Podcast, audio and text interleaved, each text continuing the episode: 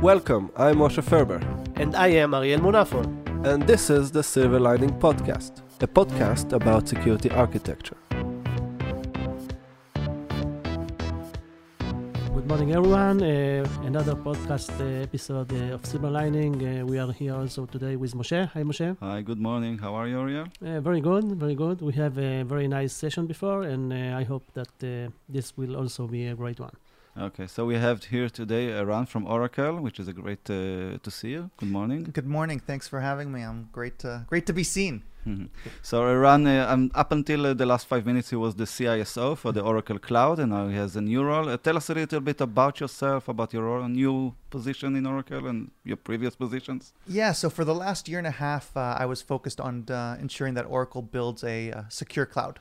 Uh, and uh, Oracle actually has two clouds. We have the, the classic cloud, the Oracle Classic, and this new Generation 2 cloud, which uh, we'll talk about a lot from a security perspective uh, in the next 30 minutes or so. But uh, we built a great team, we built some great technologies, and uh, now, uh, as part of releasing that, want to focus uh, more on regulated markets uh, as well as in Israel. Uh, as well, so I uh, moved to uh, become the VP of development, uh, focusing on on those markets. Have you started looking for an apartment in Tel Aviv? Not yet, but uh, it is very tempting. Seeing the summer, or this is that you call this winter. Uh, well, when you see the rent. Uh, yeah, it will be the winter. The, yeah, uh, well, uh, about the background a little bit. The first time I met you, I think you were CISO for Google Apps. Or so, uh, tell us a little bit, bit about where you're coming from. yeah, so I've been in the security business or the security field my entire uh, career, so al- almost 25 years. So started really from uh, very much hands-on. Uh, started doing penetration testings in uh, in the mid 90s, where there was were very target-rich environments, uh, where you'd own customers literally within a couple minutes. You know, it used to be cute to uh, have your uh, pet's name as your password, right? And uh, um, things that we just didn't think about back then, right? And you'd advertise that to your friends. Oh, look, my password is my boyfriend, you know. Um, and uh, um then uh, eventually w- worked up uh, to uh, to managing large security deployments uh, at lots of uh, Fortune 500 customers. Uh, I spent uh, a lot of that time at PricewaterhouseCoopers uh, doing that for their their customers in, in the entertainment and finance sector. Um, and then uh, I became the CISO of PricewaterhouseCoopers. Uh, so I was uh, under 30 with a big responsibility, um, learning a lot. Uh, it was a very, very different era than it is today, right? So this was the high day of the BlackBerry. Um, it was all about the laptop, right? How do we ensure that uh, we have 140,000 employees at that point uh, with these devices all over the world that have financial data that can move markets?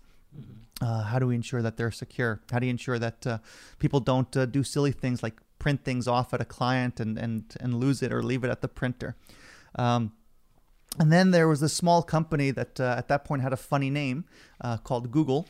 Uh, it turned out not to be a small company after a while. Um, and wanted to get into the enterprise space, right? So it was only a consumer company at that point and uh, thought it had some great technologies, uh, specifically Gmail, and said, hey, uh, Google uses this to run their. Um, their email internally, how do we get other enterprises to use it? And the number one concern enterprises had with using uh, Google, this is we, before we even started calling it cloud. There was no there was no cloud yet. There was no AWS yet. Um, was security, and and how do we solve that? Uh, so I went to Google, built out the team, um, built out uh, all the the technologies, all the orgs, uh, all the processes uh, that needed to uh, to produce that. Right. Um, I mean, uh, very proud with some of the things we accomplished. Um, and then from there, went and did a small startup uh, in the e-commerce space um, that basically competed com- competed with Amazon in e-commerce, but looked at e-commerce from an engineering problem. Um, so we all know there's no such thing as free shipping. Uh, somebody has to pay for the shipping. Uh, so the question is how? How do you pay for that shipping? And one way to pay for that shipping is to encourage customers to build a bigger cart, to build a bigger box, right? So you get to amortize that cost of shipping uh, over more items. And one way to get customers to build a bigger box is to start discounting things dynamically uh, the more that they put in the box. So, for example, if I was buying a glass and I have to put that into a certain box, a certain size, um, I know that in that box I can also fit a microphone. Mhm. And I know from your past history that you are very much into podcasts or audio and you're a male of a certain age. So I know which items to show you and start reducing the prices the more you build the box. Uh, so it really, it was a very different way to look at uh, uh, e commerce at the time. And uh, the company did very well. Uh, we sold it to uh, Walmart uh, for $3.3 billion. Uh, in a very fast time, uh, and I thought I was done. I, I thought I was at least going to take uh, take some time off, um, but then Oracle came knocking. Uh, so my three to five years off that I was planning on taking became uh, about three months. Uh, and Oracle did something very exciting that uh, I think is very hard to do and obviously very expensive. It uh, looked around and saw we have all these generation one clouds, let's call them Google, AWS, Azure, um, and, and even Oracle as well. Uh, these were clouds that were built for a very different type of workload, uh, right? They were built for the Netflixes, the Twitters. Um, and if we wanted to build a cloud for where Oracle is strong, which is some of the world's most security sensitive data. Uh, so governments run on Oracle, borders run on Oracle, intelligence agencies run on Oracle. How where, do we where data counts? Yes, This is where you yeah. Oracle. yeah, is um but we didn't feel that generation 1 clouds had the security that we would feel comfortable to put those type of data uh, in there uh, so with a very big investment oracle designed a cloud from the ground up with security in mind hired a lot of people that uh, built it the first time right including myself uh, and said hey if you could do it all over again what would you do different uh, and security is a big area that we do different, right? And uh, if I if I dive into that just for a little bit, um, there's a couple problems with the Generation One clouds when you're looking at super sensitive um, workloads.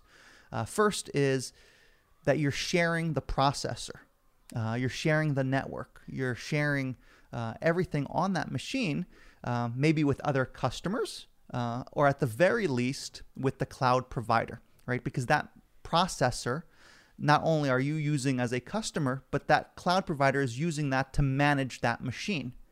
Um, right? They're using that for billing. They're using that to, to understand how that machine is doing. Uh, they're using that for performance. So even if you are quote unquote dedicated in the traditional Gen 1 clouds, it's not really dedicated.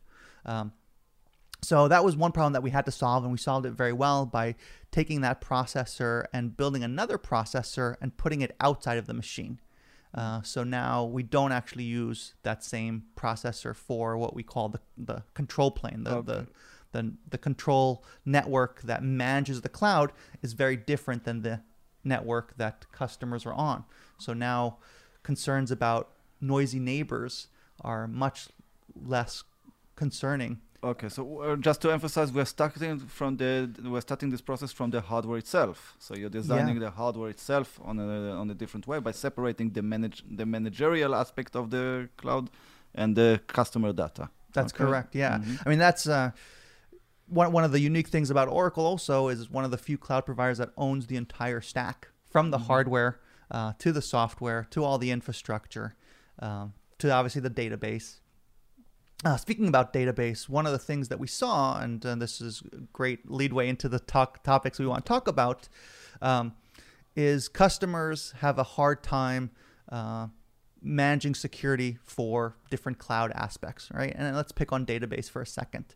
Uh, so, how can we take all of those things away from customers and have that happen magically? Can we build a database that secures itself by itself, that patches itself, that heals itself, that tunes itself, um, and make customers actually focus on the things that are unique to them? Uh, but not these infrastructure aspects that need that you need to get right and that are very time consuming. And we did that with a couple products called Autonomous Database. Uh, so it's a database that configures itself, it secures itself, it tunes itself, it optimizes itself. Uh, so if I need more power, uh, because uh, now it's busy season, it can increase the performance. Uh, if I want to optimize on cost, because I don't mind it being slower and I want to spend less, you can also do that uh, for different types of workloads. Um, so I think yeah, we I think we have some really cool revolutionary stuff, uh, both from a performance, a usability, and of course a security perspective. I think that is i- interesting to see how you know uh, Oracle start late Yeah, going to the yeah. cloud, uh, and uh, and they try to find something uh, that. Uh, they try to find the right uh, way to attack it. Yeah, yeah. Yeah. So I, I had a, a few talks with uh, Ran and also on Asaf. So I think that uh, it, it's interesting, and I don't really think that everybody knows about that. So uh, I think that is a, a good point to, to mention. Yeah, no, we definitely got late to the game, and, and when you get late to the game, um, you have to have something different, right? For for pe- people to be compelled to move to your product. This is true in in, in any right, uh, and we also saw that if we just look at current technologies, right? Uh, the big players. Let, let's let's move out of enterprise for a spa- for a second. You know, even Google or Facebook weren't the first ones in their respective games, right? There were 10, 15 search engines before Google, right? Alta Vista, InfoSeek, Ask Jeeves, etc. Uh, and and those obviously are we don't even think about them. Well, you came to this point where uh, the traditional cloud provider have their infrastructure a bit old and beaten already. Now they uh, and you're coming with a new refreshed look. Yeah. And it's very hard when you have uh, an existing infrastructure, right? So like the other providers have, right? It's going to be very time consuming and costly to upgrade and share and and um, move to this, as well as you, there's the period that they have to go through that we have the benefit of not of um, having to manage both, right? If uh, if I'm running a generation one and a generation two, that makes it very tough uh, on me as a provider or as a customer. Um, and so when you start from a zero, Yeah. um, Yeah. Okay. So basically, you have a new infrastructure, and uh, you mentioned already that uh, one of those goals of this infrastructure is to focus on the problems that traditional clouds has. One of the biggest problems that we see is misconfiguration, and you mentioned that with the databases that. Uh, uh, only we are standing in the beginning of this week. Last week, one of Israel's biggest uh, uh, payment application had a database exposed on the um, on the some kind of a cloud infrastructure. Again, we don't know the details because they didn't publish. But judging from the uh, background of the researcher who found it, I'm guessing it was either a MongoDB or some kind of Elasticsearch database open somewhere on a cloud infrastructure. Uh, at least this is the other findings from this researcher. So. Um, and uh, of course, we are two weeks after uh, Microsoft had a problem of, uh, I don't know, their uh, entire uh, database of customer support was exposed on somewhere on Azure server. So we see constantly see misconfiguration, and everybody likes to quote uh, Gartner data saying 95 of uh, cloud in- instances will be self customer self configuration. And this was our goal in this conversation today. Talk a little bit about misconfiguration, why they happened, and how do you see in your own eyes, how do you think that you can change this uh, current state. Yeah, I think that's an exciting topic, right? And I think we are going to see, and and just to to echo what you said, you know, I think 2019 was the year of the cloud misconfiguration. Uh, as we see more and more customers moving to the cloud, we're going to see more and more misconfigurations. The clouds were not built uh, for the type of workloads that that are running in them. Uh, and with having very complex policies in the cloud providers, with having multiple ways to change those policies, whether it's through the UI or the API or command line, and I have policies overwriting other policies. Um, I think we're going to see more of these things that get open to the internet that were never intended to it. And how do you see, uh, you know, that uh, really the the vendors, the cloud providers can can help uh, it make better? Yeah, I, th- I think there's a couple things that cloud providers can do and, and need to do. We've operated until now in the cloud space with this shared responsibility model. Uh, with this model that the cloud provider produces an infrastructure, that infrastructure is secure, but everything that you put on that infrastructure is the customer's responsibility, right? So when we talk and when you hear some of those cloud providers uh, refute uh, some of these misconfiguration issues that you quoted, right? They say, hey, it's not my fault, right? That's a very logical approach. They said, we gave you the tools, you didn't use the tools, uh, whether you didn't understand them or you misconfigured them, but that's not on us. I think that's a fundamentally flawed model and, and, and a model that needs to change. Um, I think there's a couple ways to change that. First is offering better tools. Uh, and, and I'll give an example, for example, for one uh, that we're coming out with that's called um, uh, maximum security zones. And what maximum security zones does is it basically allows customers to define a compartment. And everything that you put in that compartment will always have the highest level of security. And that security cannot be turned off, right? So it can never be exposed to the internet. Uh, can never be publicly facing. So I don't have to worry about these misconfigurations that, hey, by accident something got opened uh, that shouldn't. Uh, it will only have encrypted data. It will only accept encrypted data. It'll require two factor authentication, right? So if you start looking just even those three things that I mentioned open to the internet, encryption, and user authentication.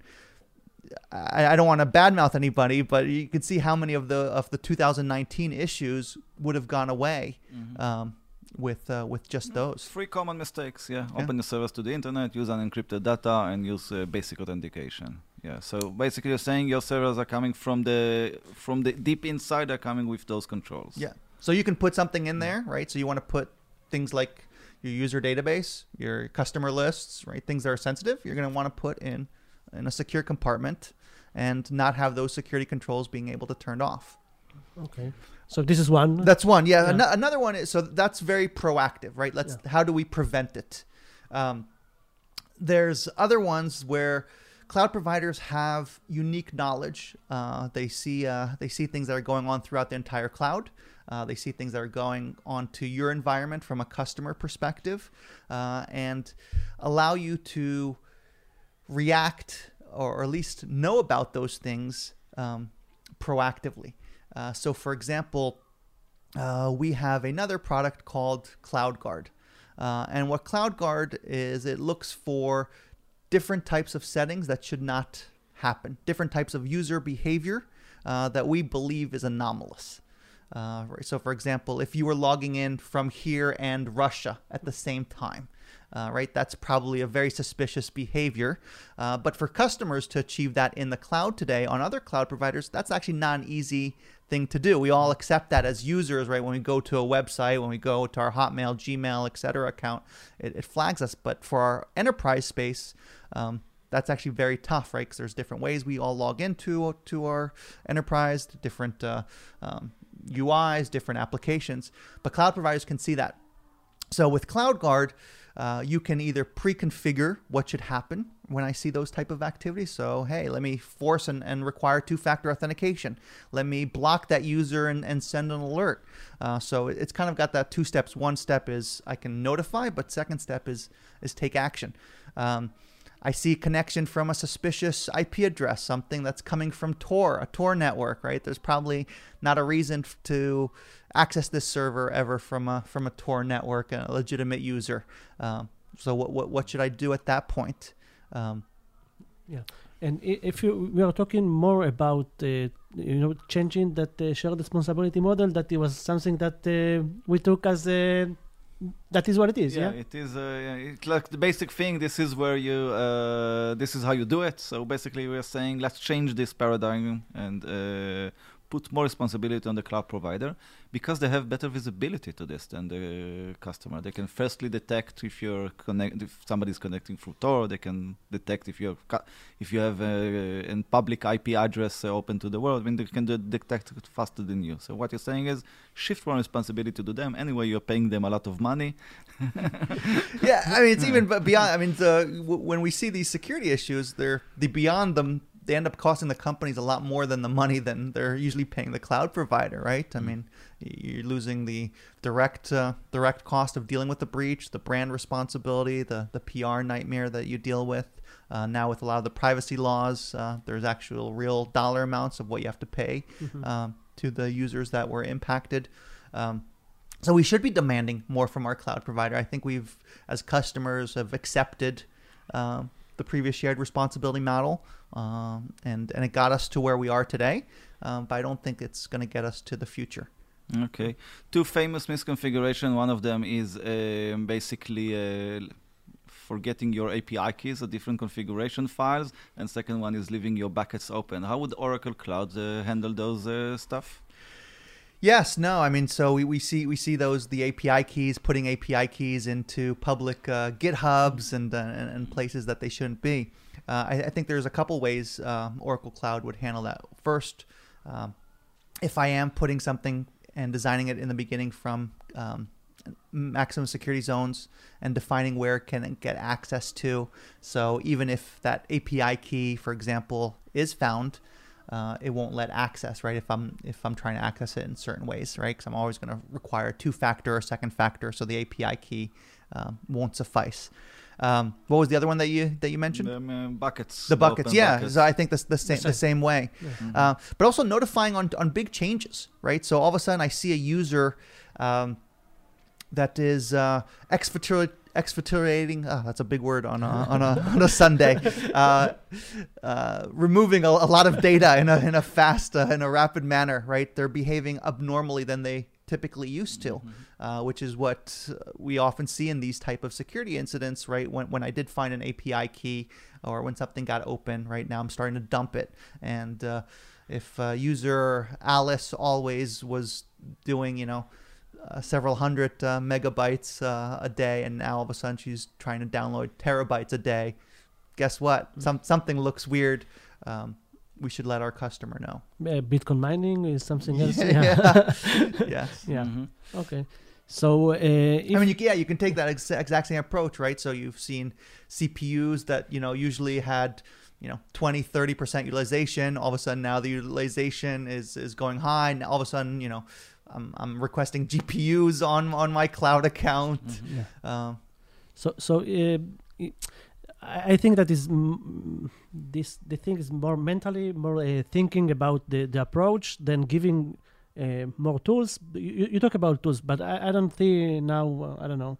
Uh, mm, so many tools that you can uh, handle the the That's- developers. That's the idea. I mean, this is generation two of cloud providers. We, we learn a lot from the mistakes of generation one. So it, in generation now, now you have to run external tools uh, in order to detect a bucket. Now in generation two, let's do it from the from the application code itself, from the infrastructure code uh, itself. Let's not have the pos- possibility of having an open bucket unless you specifically want so. I mean, uh, let's think about it the other way around traditional cloud provider had all the securities open by default. I mean, you uh, open an account in Azure today, all your uh, ports are open. You have to start closing it because why? But the pitch is saying, go to, into a cloud provider in five minutes. You have an application up and running. They don't want to tell you open the firewall port.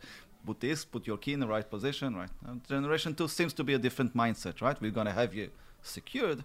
Now, if you want to open things, we let you do that. But that's an uh, opt-in approach. Yeah, I think uh, very similar to exactly what you're saying, right? So Gen 1 opted a lot more on uh, ease of use, right? That, that was over indexed uh, on ease of use um, and got us the workloads and the security issues that we've seen. Now, as we want to move some of these more security sensitive workloads, we should be indexing more on security, right? That you intentionally have to open things, that things are encrypted by default, that traffic is encrypted by default, things are encrypted at rest by default, um, things aren't available to the internet by default, etc. Mhm. Um, so yeah, I think uh, that's exactly where we're going. I mean, as security professionals, right? This is basically going back to the basics, right? In security 101, we all learned that uh, turn everything off uh, and and and only turn on the, the things that you need. Um, and as you said, cloud providers, because of they were moving against um, what what was the current trend at the time, right? There was a very different trend if we go back when when these cloud providers all built their infrastructure 10, 12 years ago. Uh, it was, hey, uh, what is better, on premise or, or in the cloud? I, I, we obviously don't have that conversation as much as as we used to, but now it's how do we secure the cloud? Okay. So, uh, summarizing uh, all of this, uh, you have a new job in Oracle and you take care of uh, new regulated industries, and also you're going to promote this in Israel, and you have a region coming up, which is uh, very exciting.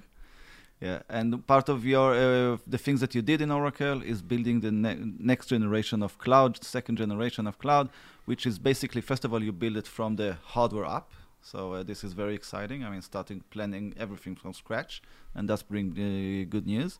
And uh, basically, the idea is to have a self self-healing cloud. Might be a, a big word, but uh, this is where you're going, right? So something that can correct itself, correct security mistakes. Absolutely. I mean, even if we look at the next thing after misconfigurations that we saw is not patching servers. servers known vulnerabilities, right? I mean, it's uh, um, you don't know that server exists or you don't know that patch exists. So building a, a cloud that is self healing, patches itself, corrects itself, I, Uh, I was in the last, uh, not in the the open world, and uh, Larry talked uh, about the robots that uh, and the all the AI that uh, was built really on the hardware, the phase the step. Yeah, Mhm. Yes, we we are all security robots. yeah, Okay, so basically you are building the next generation of cloud, which is uh, self-healing. It's uh, it will put, defend you more in misconfiguration because it will have more security embedded into it. Things that we've seen before, like you can